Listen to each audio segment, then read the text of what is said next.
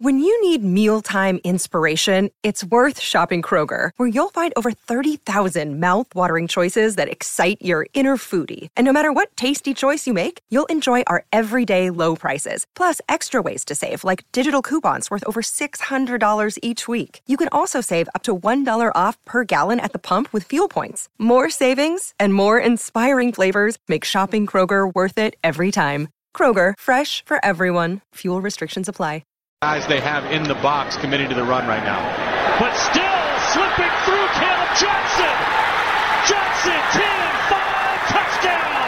And Iowa is on the board. Amen to that. Knocked them out of the Big Ten championship game. And uh, we bring in Scott Dochterman now, who covers Iowa football for The Athletic. First off, Scott, thanks for joining us this morning.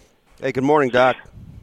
Hey, good uh, good to talk with you guys. A great to great to talk with you again, uh, Caleb, uh, for uh, for da- Damon, and talking about Caleb a few uh, last Friday. Yeah, isn't that interesting? Like we were, I, I had seen Scott before the game up in the box, and uh, a lot of that stuff was kind of coming to fruition. Were could were you scratching your head about the game plan as the game wore on, or did you think that Iowa did what they had to do to give themselves a chance to win? I think anything that wrong could happen for Iowa went wrong for Iowa from from Spencer Petras getting hurt to especially Cooper DeJean mm-hmm. getting hurt. That just crushed them because uh, Nebraska with with Mickey Joseph was smart enough to attack uh, a very weak position depth wise for the Hawkeyes because they were down uh, to their sixth uh, cornerback. But uh, I I think uh, at, you know as the game progressed, they just weren't getting enough points. Uh, you know, when you look at the third quarter, all they did was run with Caleb Johnson, and it was working. Then they were down 17 points in the fourth quarter and didn't run at all. And I thought maybe uh, when they were down 10, that they should have probably went back to the run and never did. So the everything was kind of flawed from Iowa's perspective. I thought on Friday, but this was a uh, uh, you know, it was a very disappointing conclusion to the season for the Hawkeyes after what's been a really odd season as a whole. Scott, you mentioned the roller coaster of a season for the most part. All year long, though, criticism really surrounded the Iowa offense and Brian Ferentz's ability as offensive coordinator, and rightfully so. Um, it, it's a tough position for a lot of people to be in, especially dad now in this scenario regarding Kirk Ferentz. But could you see an offseason change in regards to the offensive coordinator role?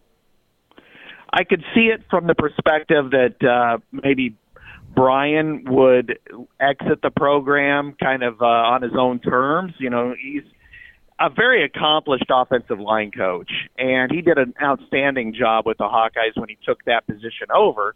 Um, you know, as an offensive coordinator, obviously the results are the results. So, um, you know, it's going to be up to those two in particular to how that works out. It's probably not exactly the way Iowa fans want it. Uh, they kind of want their pound of flesh, and they have all season. And I don't know that they're going to get it here.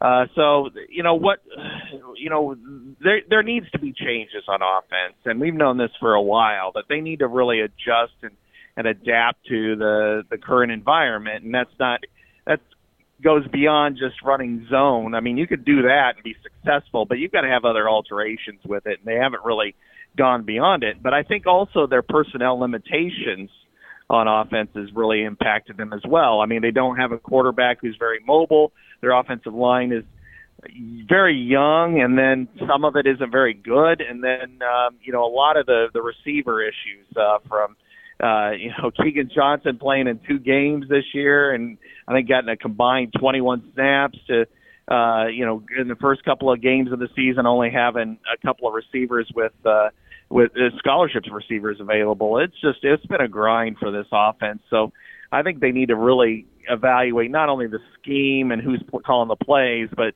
they really need to get into the portal and, and start shoring up some of these areas because they really wasted uh, a really good defense and special teams unit this year.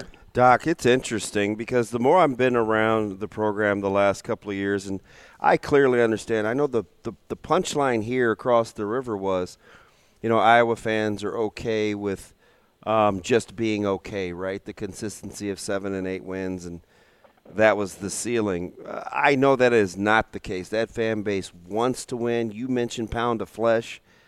I've seen it the last couple of years unfold, but that's mixed with Coach Ferentz being able to weather the midseason storm because of the consistency of knowing who they are as a program and the familiarity of their identity. Can those two worlds coexist and have Iowa take the next step? Yeah, I think it can. I think it just it involves a lot of self-awareness on Kirk Ferentz's part to actually make those changes, and whether or not it's Brian's fault or it's uh, or it's just something that he needs to do differently. I think that's really the only step that they need to take because, as you said, um, a normal coach would have lost this team at yeah. midseason.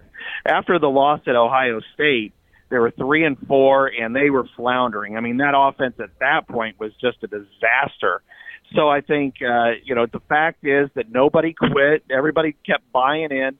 They believed in one another, and then they won four straight games um, and, and did so in decisive fashion. The first three of them against uh, Northwestern, Purdue, and Wisconsin really shows that they were all together. And I think that's a credit to Kirk Ferentz because every time that they seem to have taken a punch and, and and fallen in in his career, they've gotten up and they've played really well. So, um, but I also think that you know if if you're asking players to be critiqued and and really look at themselves and with a, with a dose of self awareness, but I think that's where Kirk needs to go now. And and whether he has a blind spot for his son or for his system, they they really need to evaluate that going forward because I can assure you that there's no real uh, you know complacency Yeah. with you know I mean this is the worst season they've had uh, wins and loss wise since 2017. Uh, there's an expectation to be very competitive for the West Division, and not just because of this year, which was the worst year that the, the divisions had.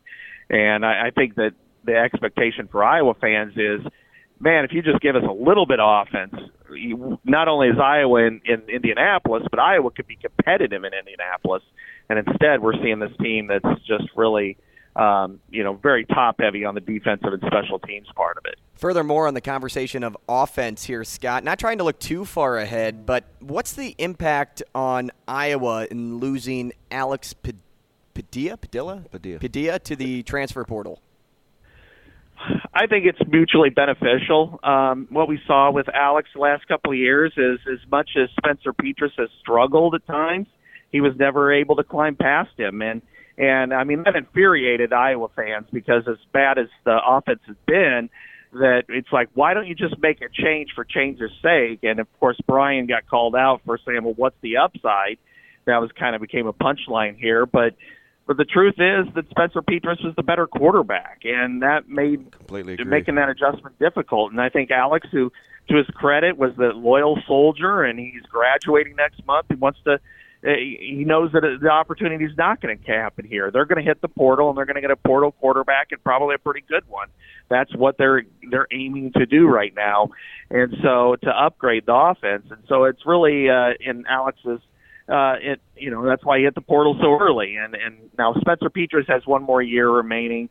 I don't know exactly what he's going to do, and uh, that so that remains to be seen. But um, I think Iowa's committed going in a different direction on at quarterback. Um, whether or not Spencer Petras returns to college for one more year, whether he wants to come to Iowa, or whether he wants to go somewhere else. He's uh, it, it, it's all about quarterback and the portal, and that started on Monday. Doc, real quick, we got about 90 seconds. Now, I know you don't want to range the chairs on the Titanic, and maybe it's not the Titanic, but offensive line play. I talked to you about this before the game started. Petras may have missed some throws early in the season. I thought he played better. The offensive line had to get better. Could you see a Ferentz for Barnett swap, a revisiting Barnett? Is it more about the players? It's more about Iowa's offensive line, in my opinion, as I watch this team play. How do you see that shaking out? Yeah, they got to do something different there. Now, I don't know if that means that hey, George Barnett just doesn't have the personnel to to be good, but this was the worst Iowa offensive line that I've ever seen.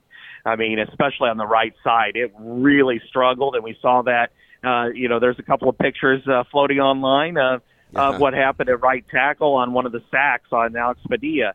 and uh, so they got to get better there. Now they do have a five-star recruit in Kadyn Proctor. So Huge. whether they believe that George Barnett is the one who's actually the better teacher, or if they're you know consider moving Brian Ferentz to there, they've got to do something, and and that could very well just be simply upgrading it with in the portal and because uh, they were very young there as well across the board. So I, I think, uh, but offensive line play is the reason why Iowa struggled uh, as a whole because I think they got something really good in Caleb Johnson and running back, and uh, and I think if Hey, they get Scott, a thanks so much. We out of the appreciate your time. Enjoy the day. Always appreciate it, Doc.